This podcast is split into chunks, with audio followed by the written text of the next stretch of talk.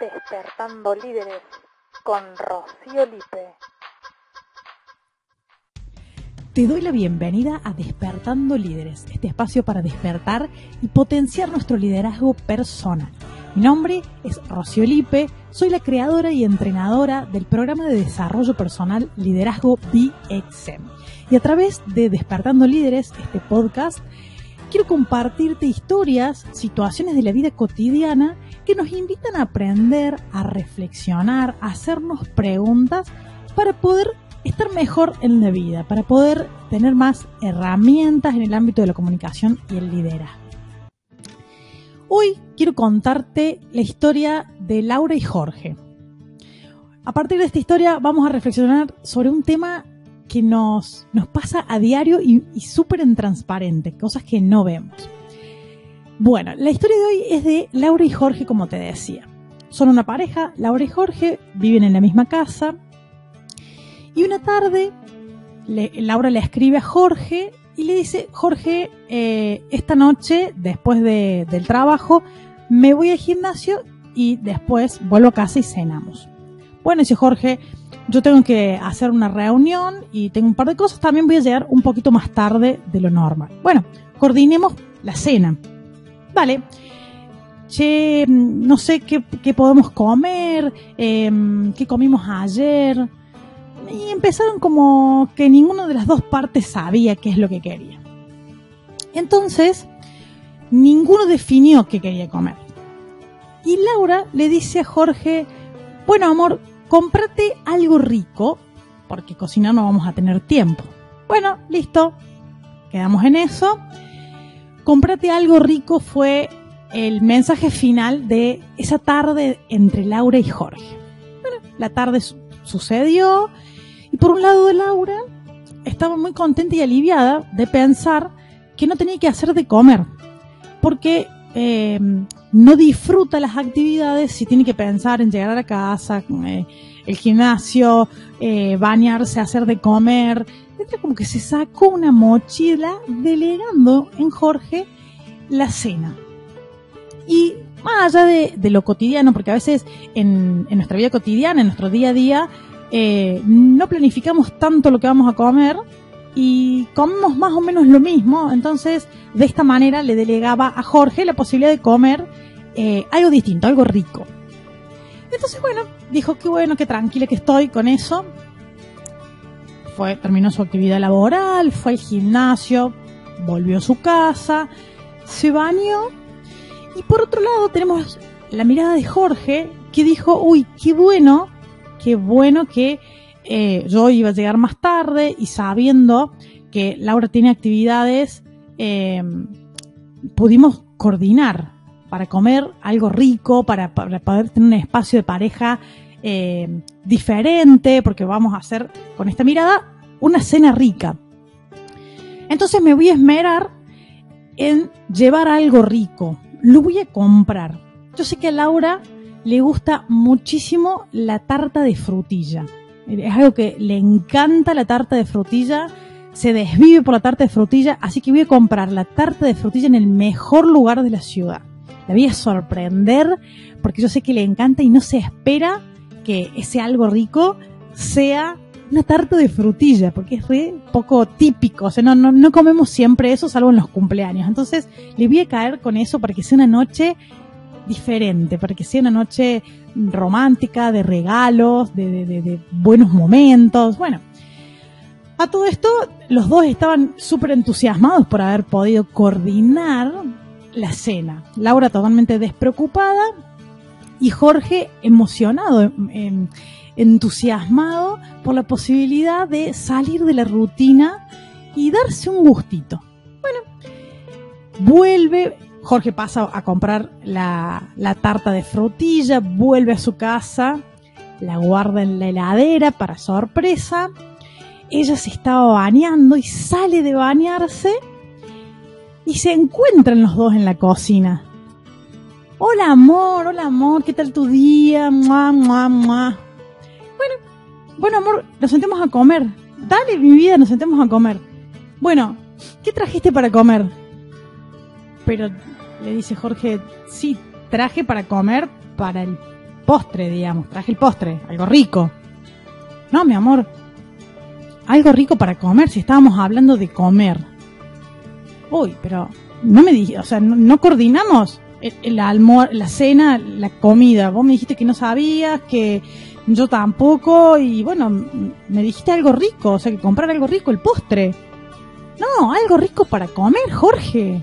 O sea, estábamos hablando de la comida. Bueno, yo creo que es algo que puede, puede pasarnos un poquito más, un poquito menos, esto de, la historia de, de Jorge y Laura. La cuestión es que se encontraron a las 10 de la noche sin nada que comer. No sé la verdad si pidieron un delivery, unos lomitos, unas pizza, unas empanadas, pero la cuestión es que lo que ambos querían no se cumplió, que era una linda cena, un espacio de, distenderse, una noche diferente, lejos de darse eso. Y el pedido de Laura, eh, Jorge lo toma de una manera como muy diferente a lo que ella espera. ¿Y qué pasa acá en esto que cotidianamente lo tenemos en nuestro día a día a veces y nos encontramos en espacios que por más que no podemos poner en duda el amor, el entusiasmo, la buena intención de las dos partes, ¿no? Eh, cada uno estaba desde una emoción de muchísima apertura, muy, muy, ella muy tranquila y, él muy entusiasmado, dando lo mejor, porque él realmente quiso darle lo mejor. Y trajo algo rico, porque a ella la tarta de frutilla le encanta. Pero ¿qué pasa? Algo rico no tuvo suficiente claridad, ¿no? Y yo, me, me, da hasta gracia porque pienso en un montón de situaciones en las que también me pasa que una simple palabra que creo que el otro la entiende igual que yo, no hace falta explicar. Y cuando estamos en estos espacios, nos encontramos en la maravillosa y poco productiva eh, o poco productivo espacios de obviedad. Estos espacios en donde damos por obvio que otro entiende lo mismo que nosotros. Porque trabajamos en el mismo lugar, porque vivimos en la misma casa, porque hace años que nos conocemos. Por la razón que sea, creemos que es obvio que algo rico es la comida. Algo rico para comer era, no sé, un pollo al espiedo con papas, no una tarta de frutilla, Jorge. Y esto eh, nos pasa porque estamos muy acostumbrados a decir lo mínimo para agilizar y no ser suficientemente específicos. Pararnos desde creer, desde la creencia de que el otro es igual que yo, que entiende lo mismo que yo. Y si partimos de la base de que somos seres totalmente diferentes que interpretamos el mundo porque no sabemos cómo es realmente el mundo, ¿no? Cada uno lo interpreta a su manera de acuerdo a su estar siendo. Y si partimos de eso, de que somos seres distintos, no nos preguntamos, porque creo que lo que nos falta es ejercicio de preguntarnos eh, acerca de las cosas para poder reflexionar y entender cuándo no funcionan. Porque a mí me ha pasado, y creo que a vos también te puede estar pasando, o te puede haber pasado antes, de que la situación de Laura y Jorge la tengas en tu vida y vuelvas a cometer el mismo error. O sea, te enojas en esa, en esa situación que encontrás la tarta de frutilla porque no es lo que esperas. Y caen las expectativas. Y ahí nos juega una trampa terrible las expectativas porque lo que vos esperás no es lo que tenés. Pero no fuiste suficientemente clara en este caso Laura, y él no preguntó para ver si entendían lo mismo. No estamos acostumbrados a chequear qué es lo que el otro está entendiendo. Entonces, digo, ¿cuántas oportunidades nos perdemos de estar bien, de comunicarnos mejor, de tener los resultados que queremos, de tener una relación más fluida eh, en cualquier ámbito, ¿no? Porque evitamos los roces, evitamos las decepciones, evitamos esas expectativas que no se cumplen y estamos a una pregunta o dos de distancia. Pero las preguntas creo que socialmente las tenemos como mal vistas, mal rotuladas. Uy, si pregunto, me va a decir que sos tonto, no entendés, o sea, obvio que es la comida. O sea, ¿cómo, ¿qué podés pensar si no es la comida de algo rico? Aún teniendo experiencia de que algo rico para ella sería la tarta de frutilla. Pero, independientemente de eso, en el momento que se le hace el pedido de que se haga cargo de la cena, ella entendía que le estaba pidiendo que era la cena. Y él estaba interpretando que era el postre. Y es la misma frase, pero mirada desde distintos ángulos, ¿no? Y producto de mirar desde distintos ángulos, no nos entendemos, porque son miradas distintas y no nos damos cuenta de que el otro puede estar mirando diferente. Entonces, me lleva a reflexionar en cuántos espacios nos pasa esto y no aprendemos. No aprendemos porque nos vuelve a pasar. Y es esta cuestión cultural de que las preguntas están mal vistas. Porque es de cargoso o cargosa, o porque que sos tonto o que... Eh, o preguntar es re incómodo, o preguntar está de más, o preguntar eh, queda mm, feo, o interrumpir a alguien con una pregunta está fuera de lugar. Pensemos en todas las cosas en las que rotulamos a las preguntas de una manera que no nos, no nos sirve, no nos abre posibilidades.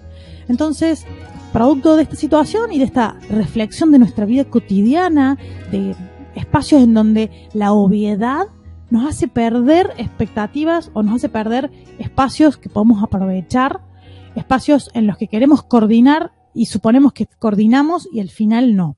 Entonces, Em, la reflexión que, dejo ahí para que la pienses, para que sigas eh, en ese espacio de reflexión es los espacios, en los lugares donde no coordinamos lo suficiente y no nos encontramos con los resultados que queremos. ¿Qué está pasando? ¿Cuántas veces te pasa que eh, no logras lo que querés por no ser claro o no ser clara o no hacer preguntas? Entonces, dado que entendemos la importancia de las preguntas, vamos a las preguntas despertadoras. Ahora, estas preguntitas que te regalo para acompañarte en la exploración, para acompañarte en este episodio con más eh, espacios de reflexión, más entrar un poquito más en la reflexión de estas situaciones de obviedad. Y la primera pregunta es pensar, nos contextualicemos en cuanto estamos en una situación como la de Laura y Jorge, ¿no? ¿Y qué es lo que mm, te genera preguntar? Porque a veces ni siquiera nos damos cuenta de que no nos gusta, nos incomoda, o qué estamos pensando, sintiendo. Si quiero preguntar, ¿eh? para aclarar, hay algo que me está frenando. O sea, ¿qué, ¿qué siento que no me deja preguntar? ¿Qué estoy pensando acerca de esa intervención con una pregunta? ¿Qué me genera eso? Poder preguntarnos primero cuando estamos en el rol de escuchar. ¿Qué nos genera preguntar cuando los que tenemos que hacer somos nosotros? La segunda pregunta, pasamos la pelota para el otro lado. Y es, ¿qué crees que le genera el otro preguntar?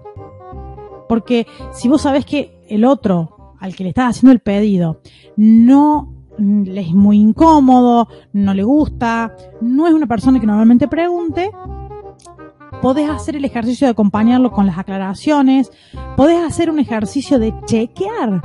A ver, si yo te digo algo rico, ¿qué ideas se te ocurren? ¿Eh? ¿Una tarta de frutilla, unos bonobón o un kilo de helado? No, no, no, no. Ok, bien. No me refería a eso. Me refería a la comida, algo salado. Bien, entonces de esa manera pudiste acompañar al otro que no quiere hacer preguntas o no le gusta hasta que se vuelva un hábito. ¿Sí? Y también preguntarte a vos mismo o a vos misma qué te genera que te pregunten. Porque a veces lo tenemos tan en transparente que respondemos en automático como atacando o, como, como nosotros creemos que es obvio, le decimos cosas al que nos pregunta que restan la posibilidad de aclarar. Como cohibimos el espacio de preguntar. No validamos que el otro tenga una duda. Entonces, ¿qué te genera a vos que el otro te pregunte? Porque a partir de este aprendizaje puede haber espacios de comunicación para que otras veces no suceda lo mismo. Mira, nos pasó de comer eh, la torta de la tarta de frutilla porque era la única cena que teníamos. No quiero que la próxima vez me pase lo mismo. Entonces, si no quiero que nos pase lo mismo, ¿qué podemos hacer la próxima? Empezar a, a reflexionar de la situación, de qué tenemos que aprender y cómo lo podemos hacer mejor a partir de ese error que ya cometimos una vez. Y la tercera pregunta, despertadora, la final, bueno, tiene otra pregunta más entre medio, pero eh, el eje es primero mirarte a vos, después mirar a otro, y después la tercera pregunta tiene que ver con cómo vas a preguntar la próxima vez. Entonces, empezar a diseñar el futuro, ¿sí? ¿Qué, qué te hace falta para poder preguntar? Y ensayar esa forma de preguntar para que la próxima vez salgan mejores resultados. Sobre todo porque si yo te digo como una última pregunta capciosa, digamos, ¿preferís que te pregunten o preferís un no resultado? ¿Un espacio de pregunta o un espacio de decepción? ¿Sí? Yo, sinceramente, prefiero que me pregunten o aclarar antes que darme cuenta al final, cuando salgo de bañarme, que no tengo la cena y que tengo una tarta de frutilla en vez de un pollo a la despiego. Así que eh, creo que es importante poner en la balanza cuánto valoramos esos espacios de pregunta y si realmente son más valiosos que el resultado final que genera no aclarar qué es lo que queremos. Así que de esta manera concluye este episodio y que te invita a mirar los espacios de obviedad en tu vida cotidiana para que puedas salir y puedas acompañar a otros a que salgan de ese espacio de obviedad y que la comunicación sea más fluida, que alcancemos los resultados que queremos, que aprendamos a pedir y a ofrecer de una manera distinta. Así que te agradezco que te quedes hasta acá escuchando este episodio. Espero que te haya sido de valor, que lo puedas aplicar en tu vida. Y de esta manera, cerrando, nos vamos a escuchar la próxima semana. Gracias y que tengas una muy, muy, muy buena semana.